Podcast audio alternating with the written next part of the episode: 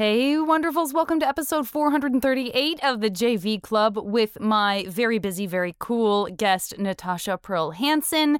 She is a wonderful comedian and I would say entrepreneur uh, and has done some very cool stuff lately, including her podcast, Future Role Model, her comedy special, Why I Canceled My Wedding, and the very cool and very inspired Breakup Registry. So I hope you enjoy this episode and I will talk to you all soon.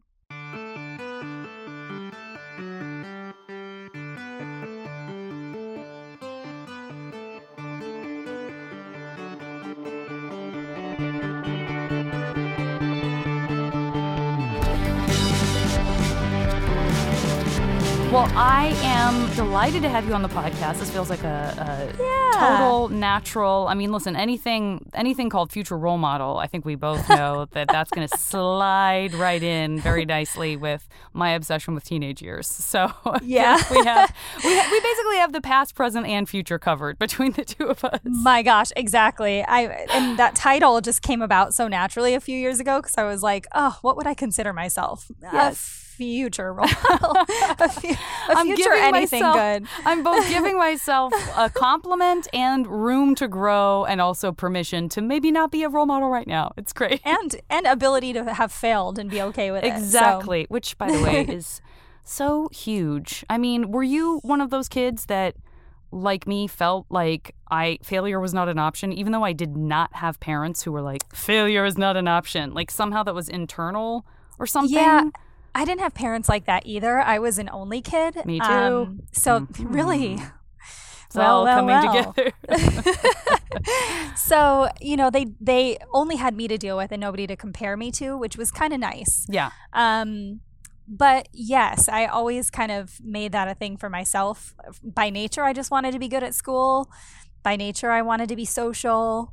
Um, it, that was all for me. I just wanted to, and not com- not competitive against other people, just Yeah. myself. really hard on you. I that's that's one of those things where like astrology, okay, it's not it's not as like out there as astrology is to some people, but anything that you can ascribe like a category to, you can then attribute that like you could be a Mhm. middle child, and we'd be like, "Hey, it must be a middle child thing," or you could be the oldest, and we'd like, "It must be Right. oldest child." We don't know. But because we're both don't- only children, I'm inclined to, and we both have that. I'm inclined to say like, "Oh, maybe that is," because I do feel like I have, a, I feel a, a sense of competitiveness, but it's not particularly pointed outward either. So I wonder if Right. that is kind of like a just, just, just weighing against myself and the better person I thought I could be, or something. It's just it's hard to say because we only know what we had. Yeah. so we only right. can experience that so Yeah. i don't know what it's like to have siblings you don't know what it's like to have siblings and other people kind of take that role for you Yeah. um and i guess i realized early on if i was going to be competitive against my friends in an unhealthy way that i would just be cranky and unhappy so God, it's the worst feeling. That feeling is the worst.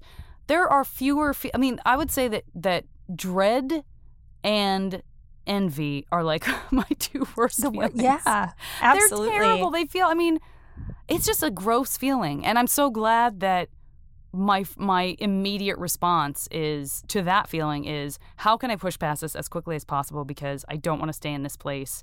It feels Right. so pointless and and toxic. You know.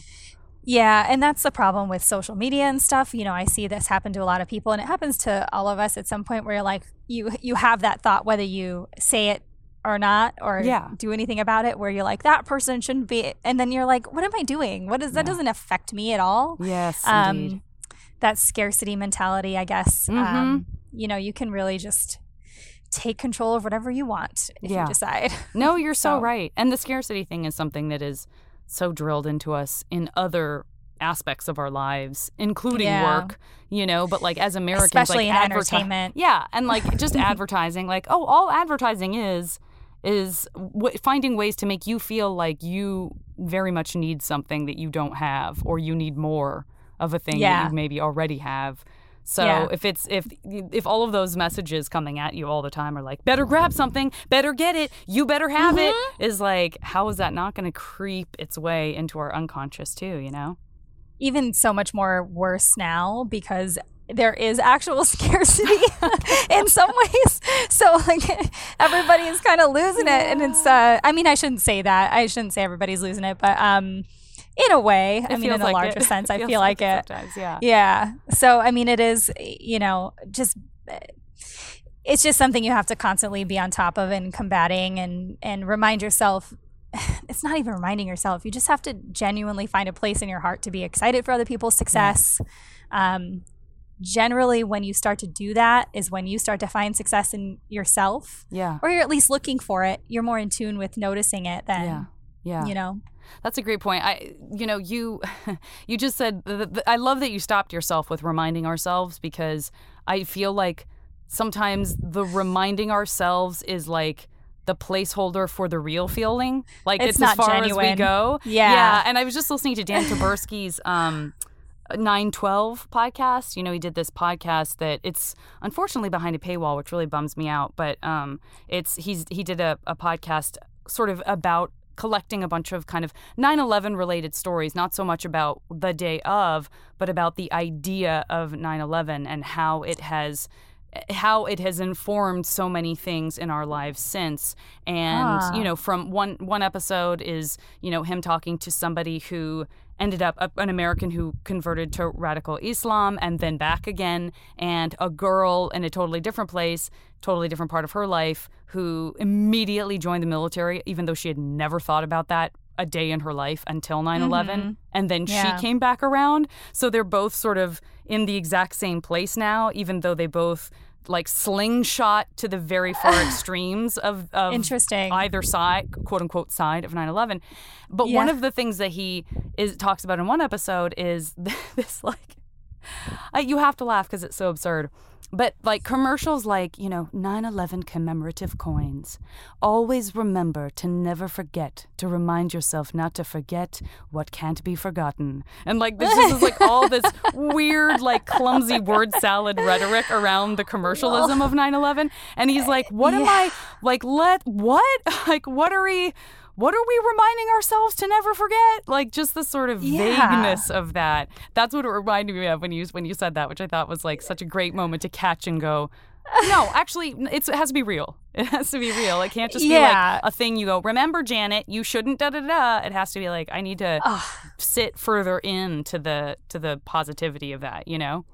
Right. Yeah. And try to catch my words if they're coming out of me wrong. It doesn't always work, but Well, I don't even think. I mean, like I, the- I wouldn't even say it was wrong. It was just cool that you identified feeling like, you know what? I want to be more specific than even Yeah. saying that. I want to take it into a more specific place because I love that. Well, I think we can all feel when we're practicing actual gratitude versus trying to be grateful. Yeah. I mean, it's it just feels icky when you're trying to be like, "Oh, I need to be thankful. Oh, I need to be just be that, you know, just be thankful." right. Yeah. it's so much easier than like perseverating on the thankfulness. yeah, trying to be thankful thing. sound like the most bitter thing you could do with Right? respect to gratitude. Like we've all Yeah. been there. We've all been there, but it really is. It feels like you're you're just doing the opposite of what you are supposed to be doing. You know, it's like don't Mm-hmm. Think of an elephant in the room. Don't think of the elephant. You know, Oh, I'm so Yeah. grateful. I'm grateful. and again, I'm not perfect. You know, I'm obviously speaking from a place of always working on this type of thing myself. But yeah, same. um, yeah, we just try our best. And it's funny that you mentioned the 9 11, not funny, like haha, but um, I was talking with some friends about this the other day about uh, how people commemorate things like that and make money off of them. Doesn't that just make you upset?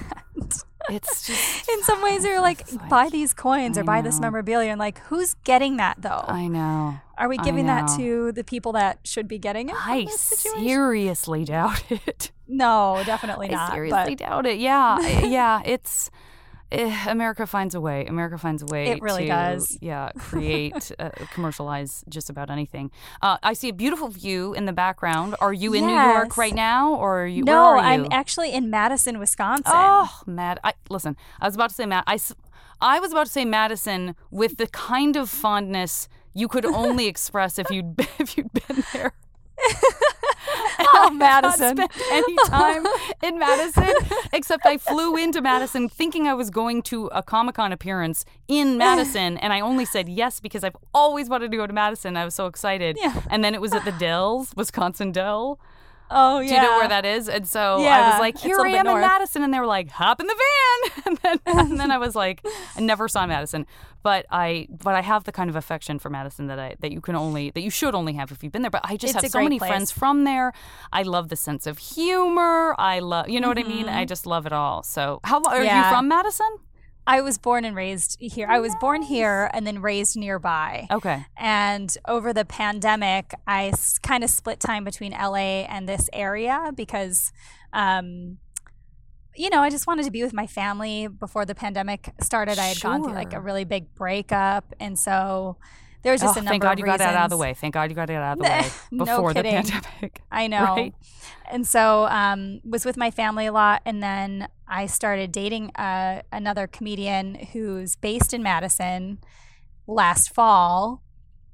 So we kind of based out of here for the last year as I worked on scaling my business. So Excellent. and I've been bouncing to LA when needed and Chicago and Austin and we just did a Florida tour and so oh, Nice. it's just been working out because everything is virtual now and so it's kind of you can kind of be a floater and it doesn't really matter. Absolutely. I know there is a sense of of of the many and obviously these conversations happen over and over where we all say, I'm not saying that COVID is good. I feel like that's a yeah, you always a- have to blanket You always that, say it but even though we all mean it and we all feel it. Who, there is no person Mhm. who's going to be like and I only see good about COVID. Yeah, right. but you still feel like you have to say it.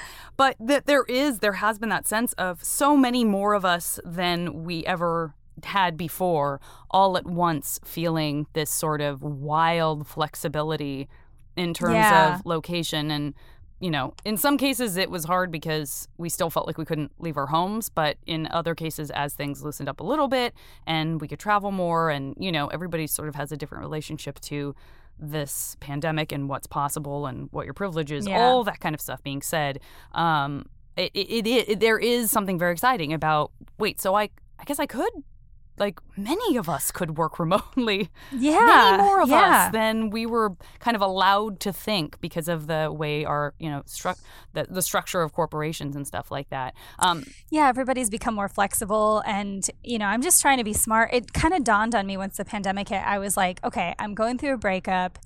Um, I don't have any physical hard assets. Like, I'm building a company. I got to be smart. I have to redo everything that I.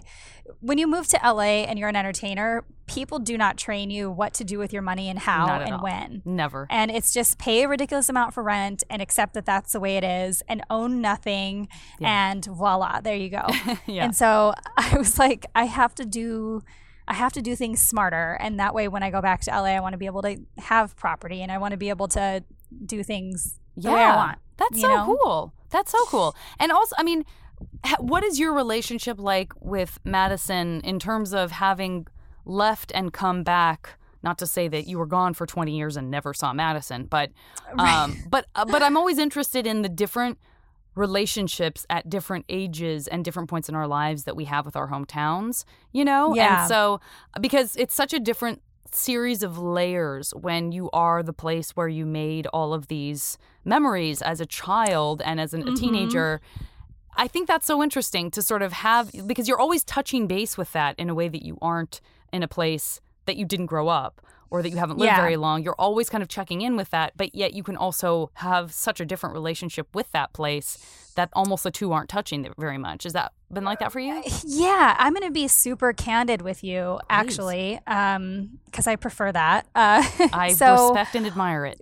and when I left Madison, I left to start Second City Chicago, and that was 15 years ago. Yeah. I had, you know, I was 21. I had already done everything that I thought I could do in Madison. I had started to dabble in the arts here, but hadn't really gotten into it full fledged like I did once I got to Chicago. Chicago was like a new birth for me as an adult. Um, so I was in Chicago for nearly five years. I moved to LA in 2011. And so you spend all this time as an entertainer building this roster, building this resume, building this uh, clout, building whatever the can I swear on this podcast? Absolutely. whatever the fuck people think is important or makes Right. you look like a big deal. right. Um, so I had gotten to a place where, you know, I'm working in the LA scene. I feel pretty respected there, um, was in a good place. And, you know, and then the pandemic hit, and I was like, um, you know, ha- I finally had the time and the ability to build and focus on this startup.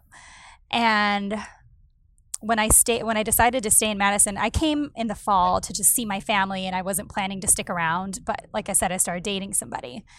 And the first number of months were really really tough being back here.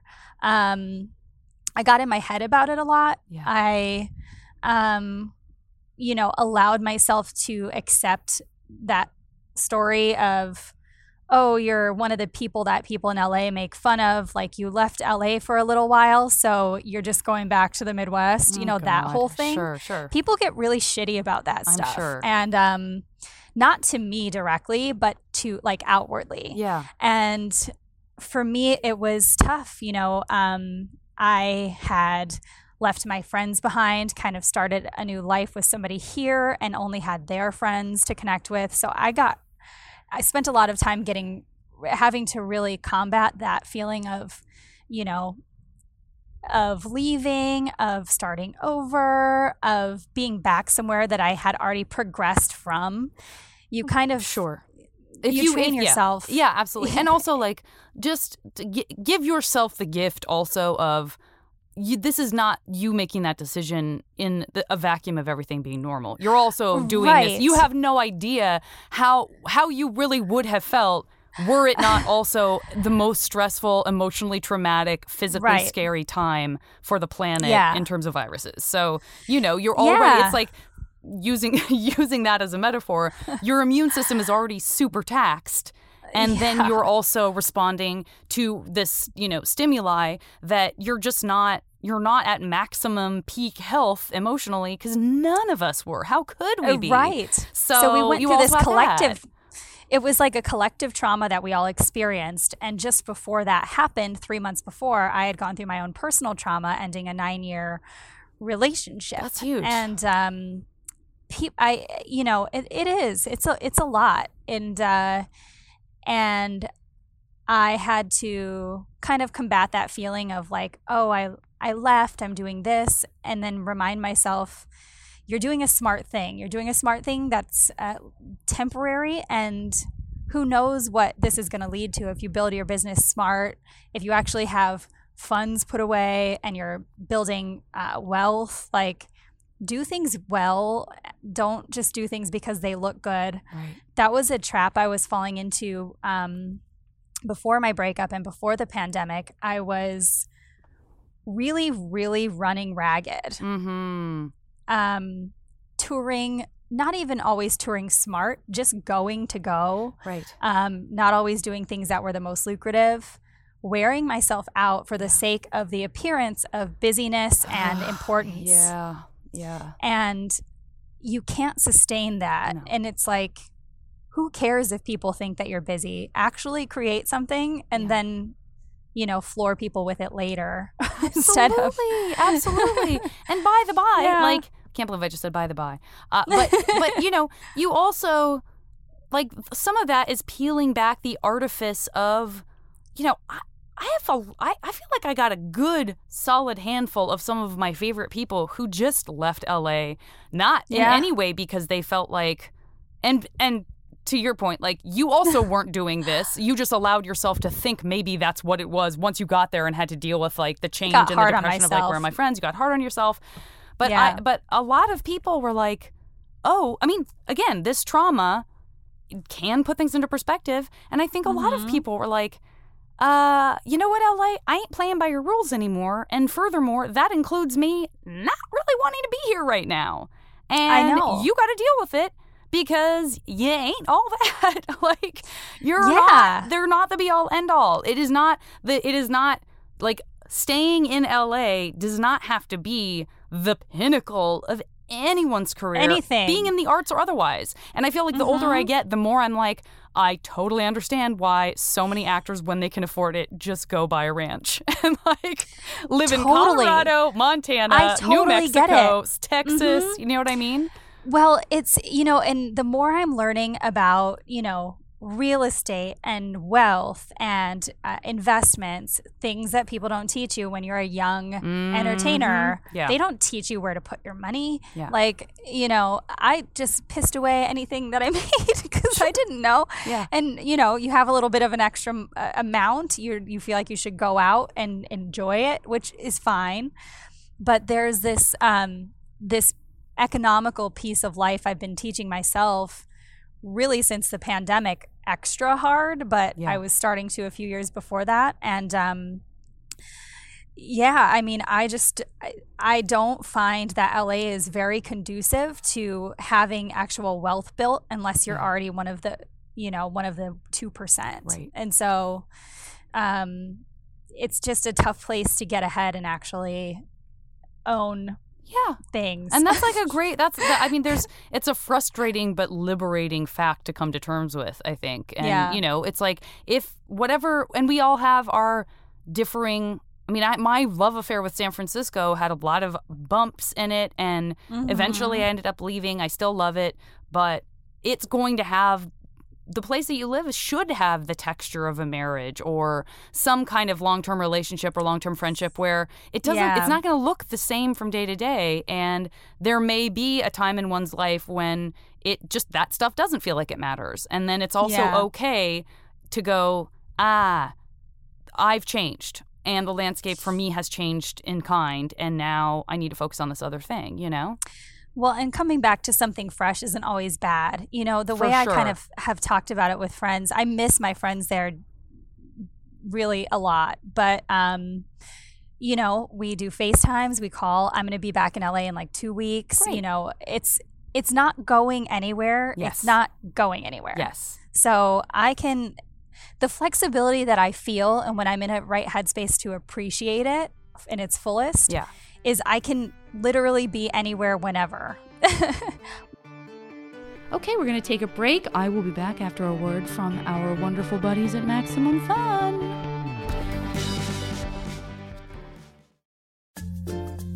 Are you feeling elevated levels of anxiety? Do you quake uncontrollably, even thinking about watching cable news? Do you have disturbing nightmares, only to realize it's 2 in the afternoon and you're up? If you've experienced one or more of these symptoms, you may have FNO, news overload. Fortunately, there's treatment. Hi, I'm Dave Holmes, host of Troubled Waters. Troubled Waters helps fight FNO. That's because Troubled Waters stimulates your joy zone. On Troubled Waters, two comedians will battle one another for pop culture supremacy. So join me, Dave Holmes, for two, two, two doses of Troubled Waters a month. The cure for your news overload. Available on MaximumFun.org or wherever you get your podcasts. We're dancing around it because I have more information uh, about it than the listener has. Will you tell? Why don't you tell everybody more about kind of what you've been working on and like, Yeah. you know? Yeah, I will. Um, so I had always, I'd always been very entrepreneurial in entertainment. I started my first production company back in 2013. It didn't really like do much, but I learned a lot from it. You know. Yeah. Um, and so I'd always known I wanted to have a startup. I had watched, you know, Shark Tank religiously for years. I'd gotten Inc. magazine, and uh, just was kind of in the know of uh, the entrepreneurial lifestyle. And um, when when I split, when I was about to split with my ex fiance, our wedding was canceled. So I shot my comedy special then. Um, so that was one way of me turning one traumatic situation into something positive. I tend to do that. Yeah. Um, I tend to at least do that as a band-aid for myself. Mm, I don't mm. I don't always deal with what's actually happening inside of me with that. Mhm. Um, I'm still dealing with some of those things, Yeah. you know. Um, but in that moment, it was a good way of me to say, to say, "Hey, everything's going to be okay. Let me Mhm. make other people feel as good about this as they can. Yeah, yeah. Um, let me make myself feel better about this. This Yeah. thing is falling apart. Let's turn it into something." So. Uh, similarly, when me and my ex, ex fiance actually split, which was a few months after, it was like a kind of a slow trickle of a breakup. Yeah. As many time. I was going to say, I mean, the longer the relationship is, Yeah. often unless it's some huge event where someone finds out something about the other or, you know. Yeah. And even then, not necessarily. It it, it can be that sort of it's tough. I've yeah, been there. It it's tough. And so um, we split in January of 2020, like right after the holidays. And um, so that's when I was sitting up one night and I went into our wedding registry and I was drinking wine and I recreated it as Natasha's marrying Natasha and I was gonna I was gonna send it out to everybody. I jokingly sent it out to a couple friends because I Uh-huh. was like, I need this stuff more. I'm moving out. I'm losing everything Yeah, yeah, yeah. and I was like, oh my God, this is a really smart idea. And so I went to Palm Springs that next weekend and talked with one of my one of my friends. He's like 15 years older than me. We've been friends for like probably about that amount of time. Yeah. And um, he was like, Natasha, this is very smart. He's a businessman. And he's like, you should do something with this. This is really, really genius. And I didn't know where to begin because my connections are in entertainment. I was like, Yeah. entertainment, they don't fund your stuff. Right. Who's going to fund something Right, like this? I, be- I better fund it myself. So when the pandemic hit, I was touring in New York and Chicago. So I just took my flight from New York to Chicago and just had my parents pick me up there from Madison yeah. and uh, went home. And I was like, what am I going to do if the world actually does shut down for a while? Sure. And uh, I decided to take all the money that I had in my savings and work on building this company. And so I spent 2020 working on it. Um, had a couple cool things happen in that time. I had uh, done a lot of virtual Zoom shows, comedy shows, and this uh, couple that was part of my yoga class that also went to Zoom was coming to those Zoom shows.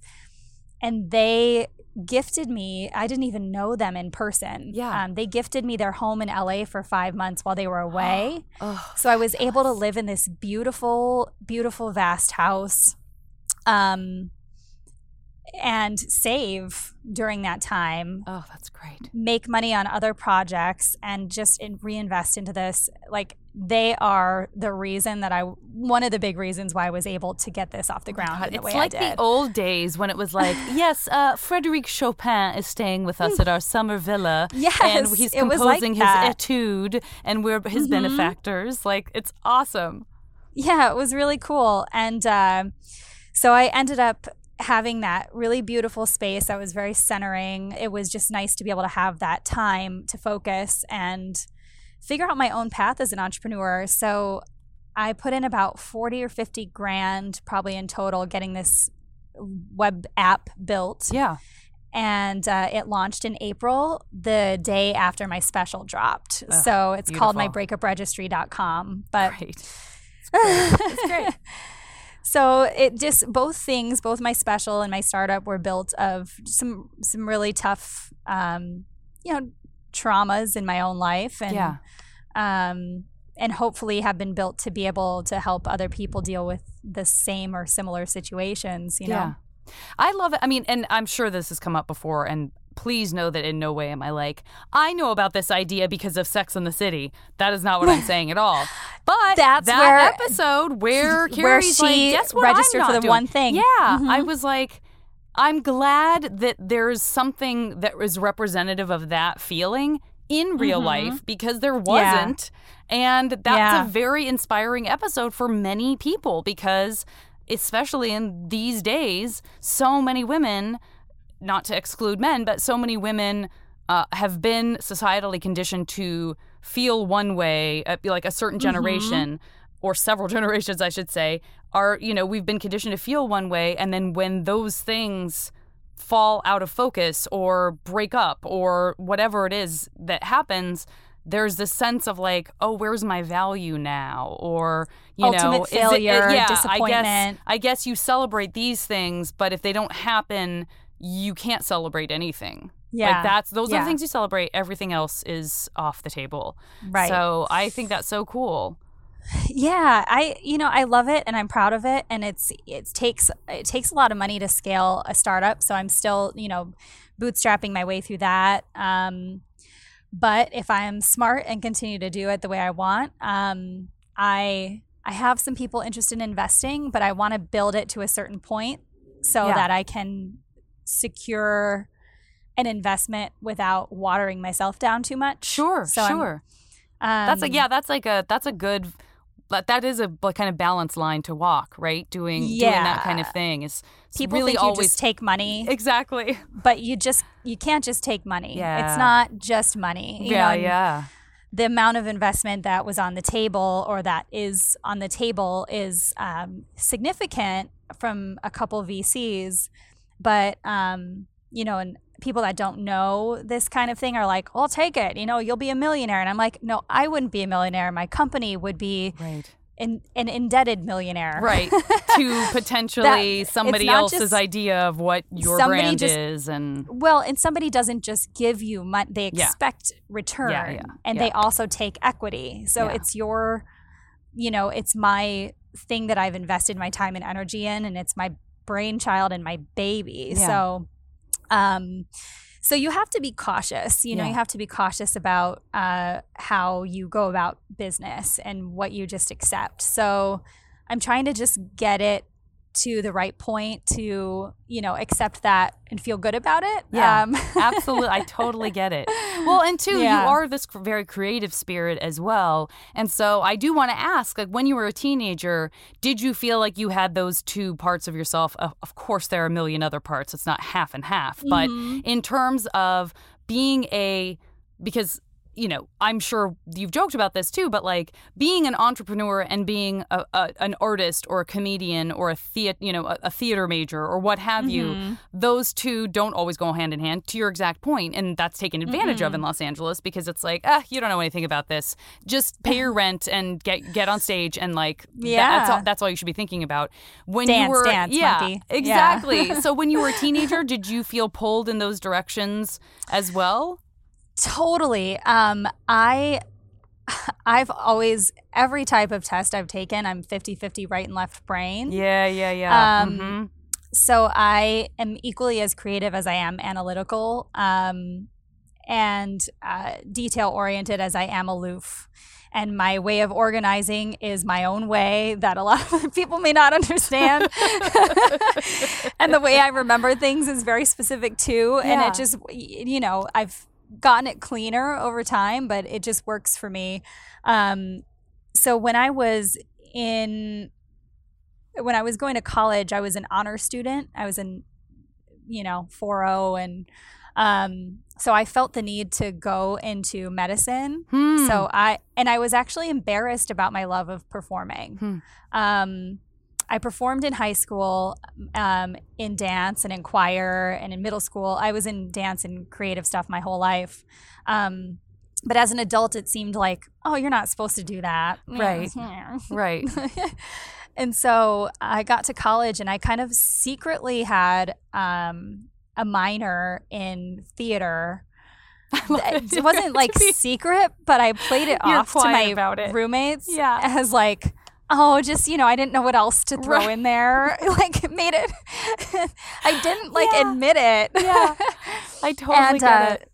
my major was medicine, so I was either I was really looking into. Um, I, I really liked psychology. I was really into the idea of being a brain surgeon, believe it or Oh, not. wow. Yeah. Um, but that seemed like way too much work. Uh huh. so Agreed. I was um, I was studying uh, sports medicine. Um, that was kind of the the focus I was going to take. yeah. I left school after two years, so I didn't get too deep into it. Yeah. But um, and theater, I was just in love with, and that's when I got told to check out improv. Yeah. So once I had kind of gotten enough of college, I googled improv, uh, and Second City Chicago came up, and I was gone. Yes, indeed. So Yeah. I love it. I mean, yeah, I just cannot imagine there are that many medicine majors theater minors. I that has got to Oh, be I'm such a sure. rarity, you know? But I actually do find a lot of comedians that I know um, were were very business centric Mhm. or um, or marketing or or they were doctors or they were lawyers Yeah. or you know um, the, a lot of people that are in the creative space are really smart and they struggle with what they should actually do to fulfill themselves. And I've been there and I I you know it's going to be a never ending process for sure. Right. um, that's why this you know brainchild of mine feels like it satiates me in a number of ways. It's like creative and fun and i got to create it myself with my developers but it's also very i'm learning new lingo i'm learning how to speak to developers i'm understanding how a business is built and how venture capital works and how Wow. investments work and how shares are broken down and how your company uh, vests over time like shit that you just don't know unless you have to do it For sure. um, most of so- what you said, and I own a business, and most of what you said, I still am like, mm-hmm, yes, I've heard of all. I've heard all of those words. Yes, indeed. yeah, indeed. tech startups are like, I'm learning. I've been like a sponge, just trying to take stuff in and Yeah. understand what I'm actually doing. The beauty of it is my biggest kind of fear heading into this space was that I wouldn't be taken seriously. It's the same fear that I dealt with early in my comedy career Sure. and in my entertainment career. Like, who's going to actually think that what you're doing fucking matters? And Yeah. does anybody care about you anyway? Kind of thing. Yeah. Um, But don't you find that? I mean, well, my hope would be that because sometimes people in that world are like, "Oh my god, like you're also a comedian? That's so cool." That's what right? happened. You think the I- thing that's going to be the thing that that you know you gets you points marked off is the thing that people are excited about because it's fresh, it's a different Mm-hmm. Perspective, it's creative. I leaned into, I fully leaned into in this space, being okay with not knowing what the fuck I'm talking about, Yeah. asking questions if I don't know, Yes. getting a broad perspective from other people because it doesn't matter what you work in, everybody's got a different idea of what you're supposed to do. Sure. Sure. So you take it all in and you decide for yourself what seems to be the right move. yeah. Um, Also, people like when, when- you ask them how to do something. Like it's people. It feels good for you. Yeah. You know, if you're willing to say like, I don't know this. You really seem to. I respect you and I respect your point of view. Can you answer this for me? Usually, if it's a good They person, love right? Then you feel shit. yeah. Then you're then they it. feel like a mentor, and that's a win also. You know. Yeah, I I ask people or I genuinely say, I don't know what that term is that you're talking about. Can you explain that? Then they'll explain it and I'll be like, "Oh, I have heard of that. Okay, Right. now I understand. Thank Yeah. you." Um it doesn't make you stupid. It actually makes you more lovable if you're able to ask and able to accept that you don't know everything. Yeah, which feels like Um, an improv thing. Does feel like improv helps. right? Exactly. It does teach Exactly. you to fail. It does teach you to think on your feet. It does teach you to Use be your humble. team. Use your team a hundred percent. Lean into other people, let them set you up. Yeah. Um, when I, I also because I've pitched TV series and I create media kits for myself for years. So when I created my pitch deck for my startup, I mean I did like 20 different renditions and Yeah. when I submitted to I submitted to pitch to this big VC fund that backs a lot of women ventured or women founded startups. Yeah. Um they rarely take pitches. When they do, they tell you to not try to reach out to them. They take maybe 1% of their Whoa. pitches and Okay. interest. So it's like probably 0.025% of the companies that apply Yeah. even get through. So when I did my pitch, it was like four minutes that I got. They accepted me as a pitch person. I pitched virtually back in June. Um, the I didn't even make my deck to be funny. I just made it about what I did, Yeah. about my story, um, about that I created this, and I got a lot of buzz around um, the canceled wedding thing and this whole like trajectory, and they were laughing so hard during my pitch, That's and I was like, "What are they even laughing at? What are they? Even, it wasn't even meant to be funny, but they were just like, we've never seen somebody be able to just spin something into such like a a cool public facing story." That's great. And so um then I did my pitch and you know, just didn't expect to hear anything. I thought it was good practice. Sure. 2 weeks later I get an email from them and they're like, "We we want to we want to invest in this." Ah, And and uh so I've been talking with them for a couple months and um just trying to figure out what the move is. Um, so I'm, you know, and I really love the companies that they've invested in. Yeah. These specific two women and their their VC firm, and so um, I'm just hoping things go the way they're supposed to. That's all you can. Sure, sure. but you've done all the work. Like you're doing the work. You know that you're doing all the work and you know what I mean? Mm-hmm. So beyond that, like that's the hardest feeling is when we feel like oh should i have or could i have or oh i didn't yeah. i wasn't all the way into wanting to you know and it's so Mm-hmm. clear from talking to you that you're you're breathing this you're eating sleeping breathing this and i don't mean that in a derogatory way like i fully have so much admiration and respect for that because Mm-hmm. It's because when you love something you also just kind of want to do that you know? Like you you just find yourself wanting the hunger for information continues like the enthusiasm you find you have more energy from places that you would not have that same Mm-hmm. energy if you were like studying for you know a medical exam. Like you would feel like oh i i guess i have reservations in my body and mind that are only reserved for something i'm passionate about and i cannot Yeah. ask, access them any other way at any other Well, time And it's funny too when you're a founder, people will tell you like, "Oh, you should really talk about this and your numbers and blah blah blah." And I'm like, literally nobody has asked me about that. People want to invest in this because of me and my story. Yes, I- yes. and um and so they're investing in me as a founder, not in the fact that I've blew up and made a million dollars, which I have not. I Uh-huh. mean, it's, you know, I take a small piece of like affiliate partners, but now I'm building out a larger scale partnership with a um, large hotel chain for wellness and travel. Um, I do all this myself. I've always done this myself for like tours and the way I partner with people. So, um, so I feel like I'm on the right path and I'm just taking it in stride. And, you know, I, I really truly mean this when I say I want to build something that's actually good, not just the appearance of something that's good. Oh, oh, it's time for a quick break.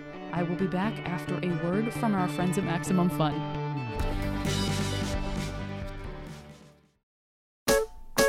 Hi, my name is Graham Clark, and I'm one half of the podcast Stop Podcasting Yourself, a show that we've recorded for many, many years. And uh, at the moment, instead of being in person, we're recording remotely, and uh, you wouldn't even notice. You don't even notice the lag. That's right, Graham. And uh, the great thing about The- this. Go ahead. No, you go ahead. Okay. And, okay, go ahead. and you can listen to us uh, every week on MaximumFun.org, Or wherever you get your podcasts. your podcasts.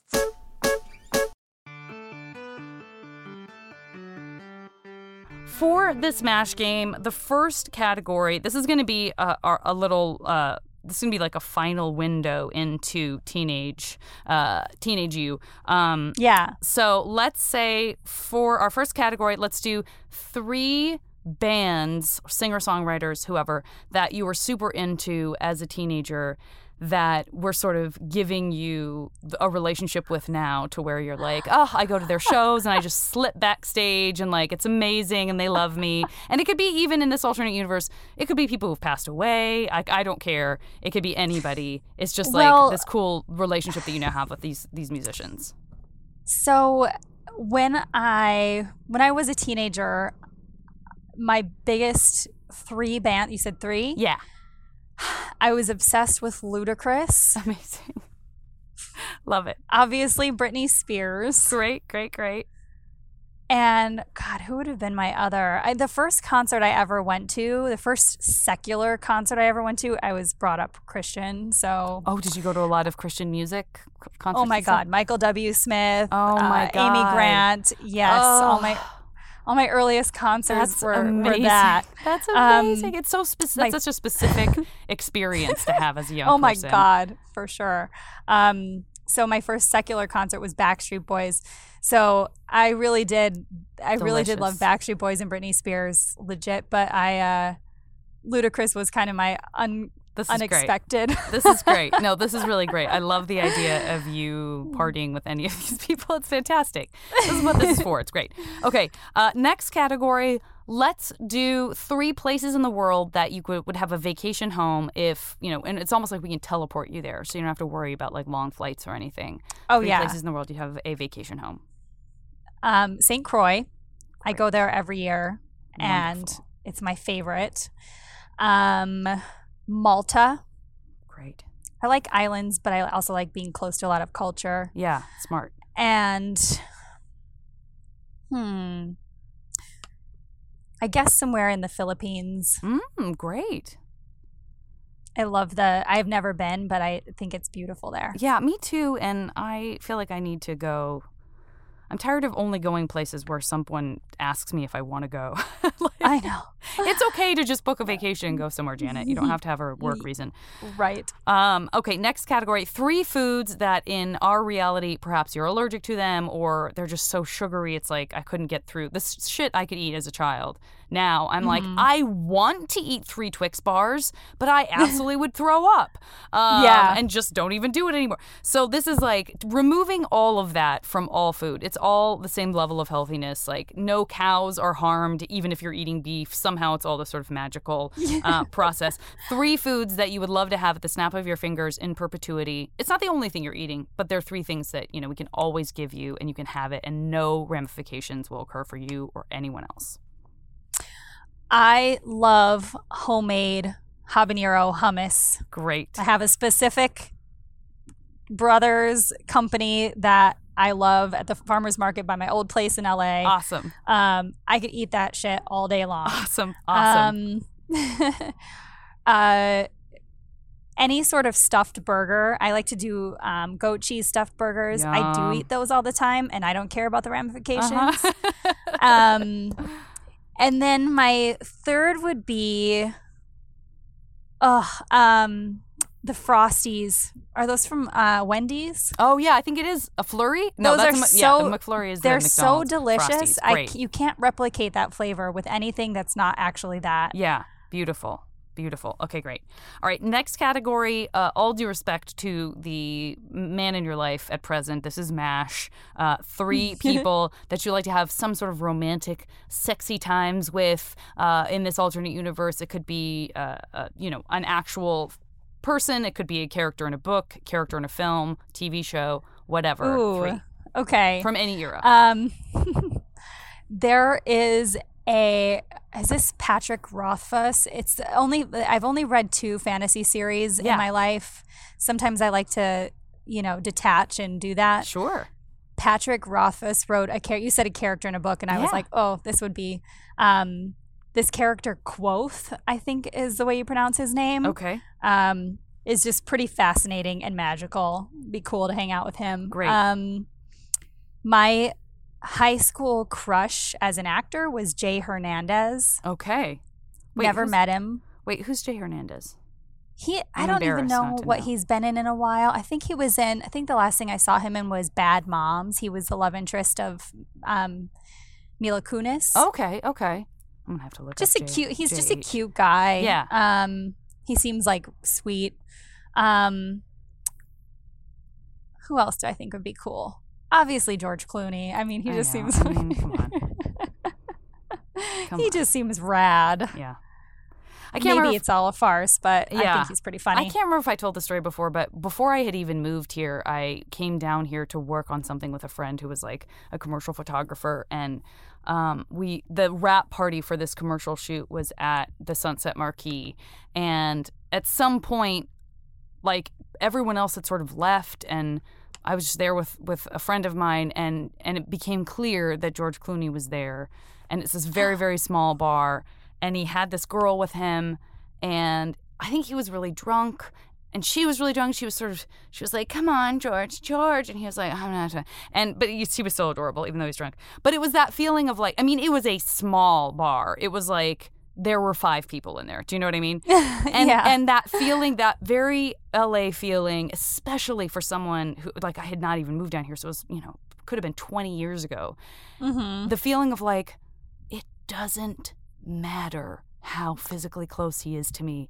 I'm never gonna say anything. Like he, I might as well. I know He might as well be at Lake Como. Like the proximity Yeah. is not changing the dynamic of his Mhm. level of stardom. You know what I mean? It's just a feeling of like, because I would never approach someone and be like, "Can I just get a picture with you?" Like ever. That just feels No, like God, I- no. It just feels I- like a nuisance. Do you know what I mean? But it Yeah. was like, oh, this doesn't matter. Totally. It doesn't matter how close I am. It's still George Clooney Yeah. and I'm still me. So this is not happening. I've never like I, I've also just never found people to be so I'm not floored by a lot of people. Like I just don't really care. I just Yeah. not to say I don't care, but I'm not like starstruck. Um it also helped when I first moved to LA. I worked at the Four Seasons. oh yeah. So you saw some shit. Oh, I've seen everybody, and I know all the shit about everybody's life that is possible to know. Financial, emotional, Yeah. uh, relationships. Uh, I know everything, and so it just kind of like made everybody seem Human Whatever. Yeah. Broken, human, weak, yeah. frail. It just yeah. it and it just um you know the idea of celebrity. I've my my ex used to work for this really big photographer and so you know i spent years kind of going to these high profile parties which i fucking hated i hated them every time and i just stopped going after a while Yeah. Yeah. um yeah. I just didn't like the air of people in that kind of place or like the clawing to get at Oh, somebody kind of me. I couldn't over the more. shoulder looking at somebody I Couldn't agree more.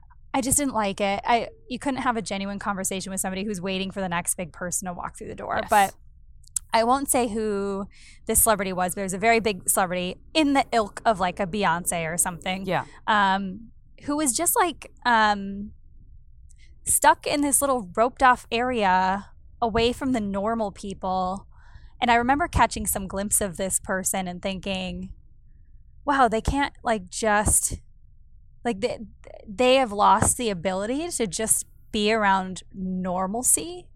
Uh, It's kind of a weird idea that I honestly do not idolize. Agreed. Um, the because you you you change every normal situation into an abnormal situation for everyone around you. So Right. you take that with you wherever you go, unless you're someplace so obscure that no one knows who you are. Otherwise, Yeah. you will never be able to just have that because everyone else, unfortunately, bless their hearts, will make sure that you're that you don't get a taste of just like what it's like to be in a, the real world. they're either going to grovel or judge. Yeah. You know, if you're in a bad mood, judge. If if you're not, they're oh, is, Yeah. is everything okay? That's so you know, it's just- intense, isn't it? It's so it really is there's just a way you know when i when i look at people that i really look up to like i always use tina fey as an example like she is awesome she's a household name because of the thing that she creates Yeah. and uh she can live her life and she's not this like um publicity hound Yeah. and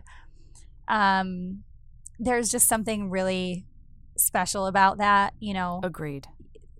Agreed. Well, yeah, they feel like if you, it feels there's a sense a of little- authenticity to it that just feels like it's very attractive. i feel like i could meet like her in the me. grocery store Totally. you know And I think that is why Yeah. a lot of people like living places like New York or places where Yeah. there's a sort of understanding, like somehow the culture has adapted to be like, you know what?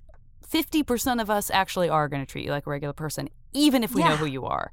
Like, maybe you even understand less the appeal of that. if you're famous. maybe even shittier if Maybe you're even famous. a little shittier. Agree. which I think is great. Like not you know not like great to be treated shitty, but Yeah. um, who cares? Yeah. You know, just do what you're doing. Absolutely. Nobody needs to be like, yeah. just take care of your stuff. Absolutely. Okay, speaking of living in a an abnormal or fantasy world, give me three movies that you can jump into and just hang out in whenever you want. It's not that you're reliving Oh my the plot. God. It's just like I'm just in Favorite? that place. Favorite is uh, uh, sweetest thing. Great, Favorite movie. great. Um, it's so whimsical and absurd. Yeah, and it's like Um, it's just a series of really funny sketches with funny girls in it. Do you know what I mean? Yeah, like, it it's. It's it's very clever. Yeah, it's great. so whenever I'm feeling a low, I jump into that. Um, uh, um, my best friend's wedding Great. is one of those for me as well. Absolutely. I love that they just break into fucking song Yep. in that movie, and it Yep. feels normal to do. Yep. Um, and then the other one would be While You Were Sleeping. Oh God, I love that movie. I People reference don't this talk movie. about that movie. I'm excited that you're talking about it because of most people that does not come into play that movie for them. is so good. It's so They're- good. The scene where they're all having Christmas dinner Mm. and the mom keeps cutting in with the commentary. These mashed potatoes are so creamy because everybody's just talking shit and angry. Yeah, and there's yes. it's such a it's Oh, one it's of the so best scenes I've ever seen. It's so good. I mean, so it is good. Primo Sandy Bullock yeah. in the best way and primo Pullman. Like oh my god, they're so good. Mo, both of them, and They're also so Peter good. Gallagher, who plays like the best rake. I mean, he's just such Yeah, What a a such douche. a douche. totally, He's such a douche. totally, totally. But he's like so dumb about it that you like you don't even hate him. You're yeah. just like what an I idiot. know. Yeah, he does because he plays it just himbo-y enough that you're like, oh no. Yeah. No, no, no. Yeah, it's great. It's great. I'm so glad. I might have to revisit that because that is such a great movie. There's another one like that that I'm trying to remember. I can't remember what it is. I'll have to email you because it falls into that same category of like me loving it and no one else knowing what I'm talking about. It's I can't remember.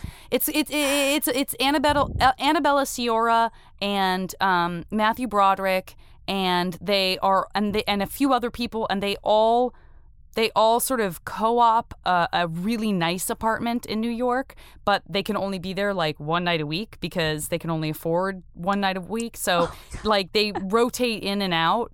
Um, Oh, interesting. and then they the night we never met, the night we never met. And like I've so Annabella Sciorra go, oh you have to watch it. It's adorable. Jeanne Tripplehorn is in it as this most ridiculous French character I've ever seen. Like you don't realize how funny she can be until you see it. The night we never met. See it. Let me know what you think.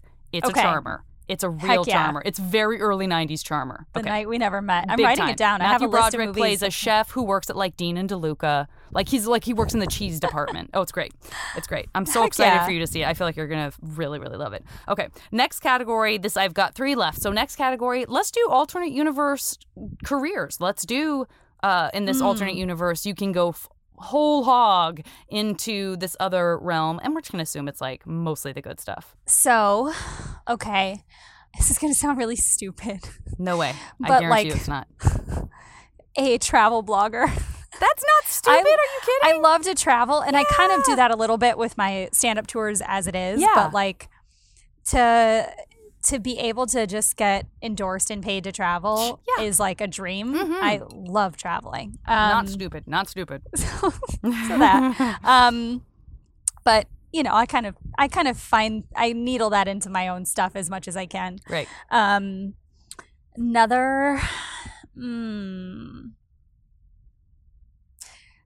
I okay. So my first original parlay into wanting to be an entertainer. Um, before I realized that it was going to be comedy, I was really into dance. Great. So my theater minor involved some dance classes, some theater classes, you know, yada yada. Yeah. I was dancing for a team called Nonstop Hip Hop at the University of Minnesota, Amazing. and I loved hip hop dancing. Yeah. And I wanted to be a fly girl. Oh, fantastic. I wanted to be a backup dancer so bad. I I was good. this. I just wasn't quite good enough. Right. But I was I was honest with myself. But I was good.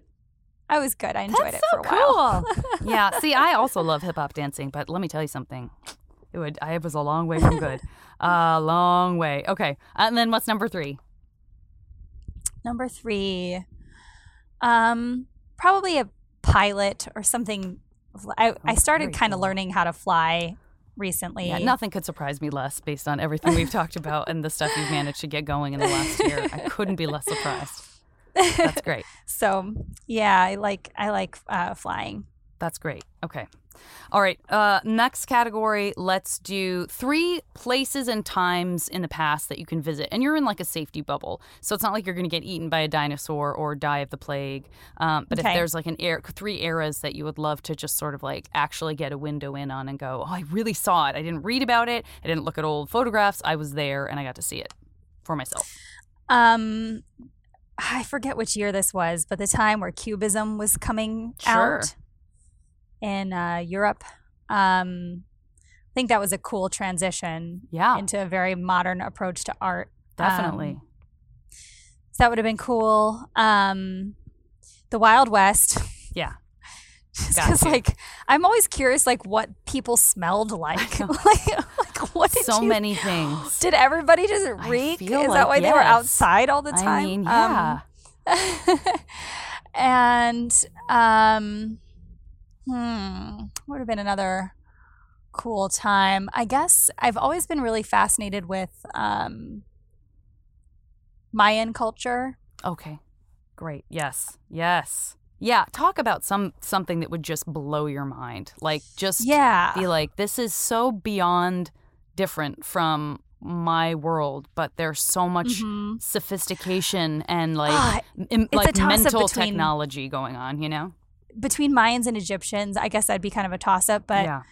when you like, it really blows my mind the what they were able to do Yeah. with pyramids and the sun and math inc- and it's so the stars incredible. Yeah, I was It just I was at a science museum and even just seeing a model of what an Egyptian ship looked like to cross the ocean and then what a ship like a thousand years later and that they look exactly the same. You're like, oh, they didn't improve. Like that's how Isn't that advanced they couldn't improve on the Egyptian design really at all for another What like happened? thousand years. what happened to everybody know. like for that chunk of time where there just was no technological isn't ad- it? advancement I yeah so i wonder. It's so fascinating. Okay, and then last one, let's do a person from any era, any time, and any uh any any profession really uh that you can we're gonna you're gonna get to collaborate with so it could be that you write a funny movie with tina fey but it could also be that you you know change the world with i don't Right. know you know joan of arc whatever number one person number one person that i want to collaborate with is neil patrick harris. Same initials. Oh hello. Hilarious. So smart. Now this this young man is a dear friend of mine and i have collaborated with him so No maybe i can make way. that introduction someday. Oh my god. That Yeah. is a dream of mine. Yeah. that is a huge dream of mine. Um the next would be not i mean not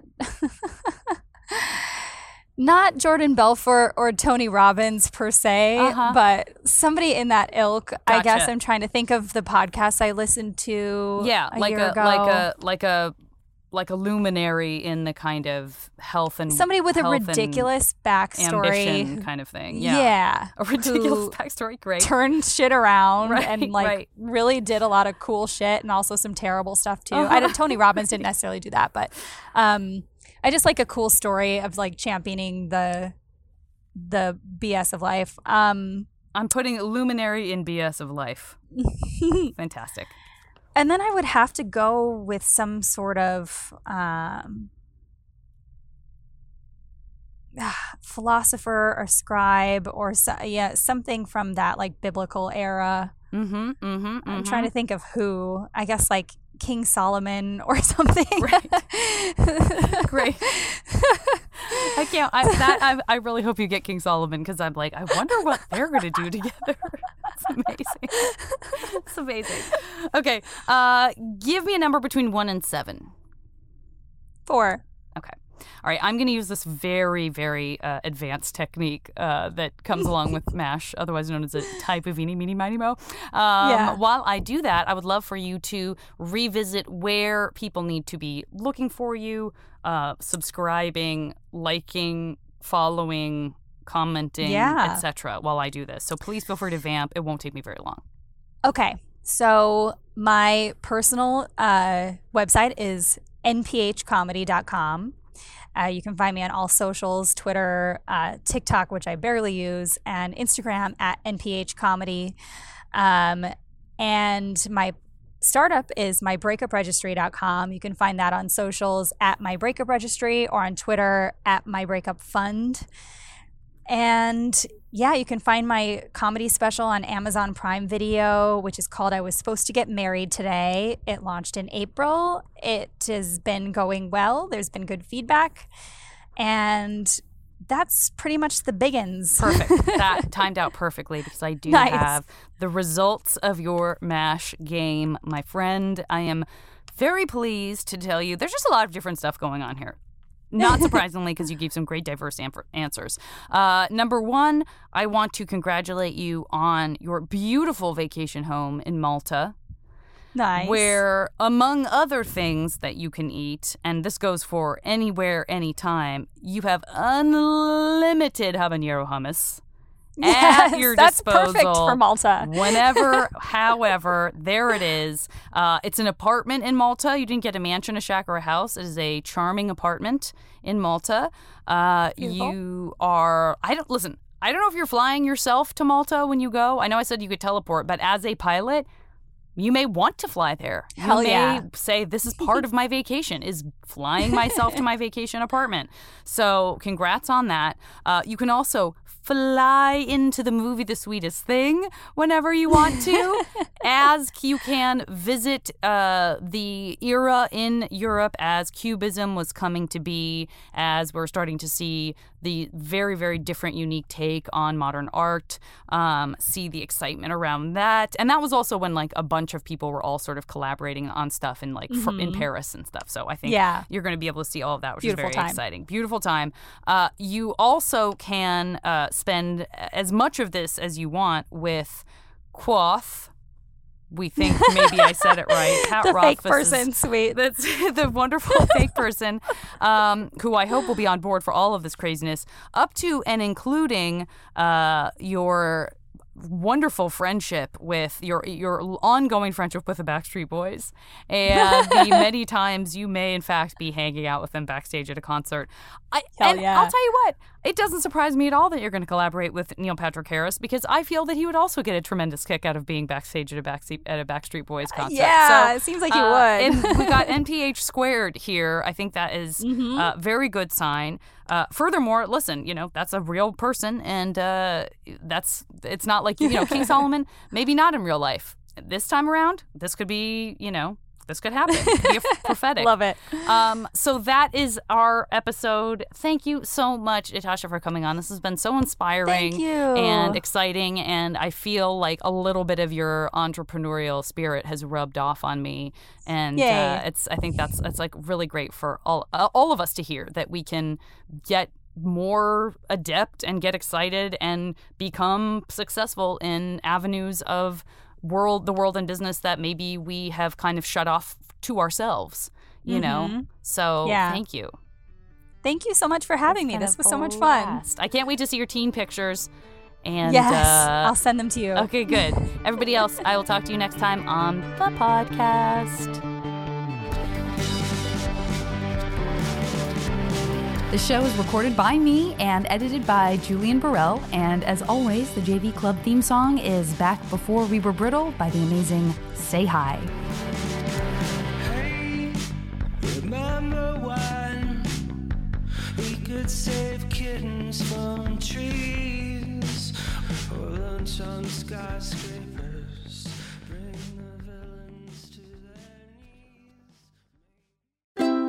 MaximumFun.org. Comedy and culture. Artist owned, Audience supported.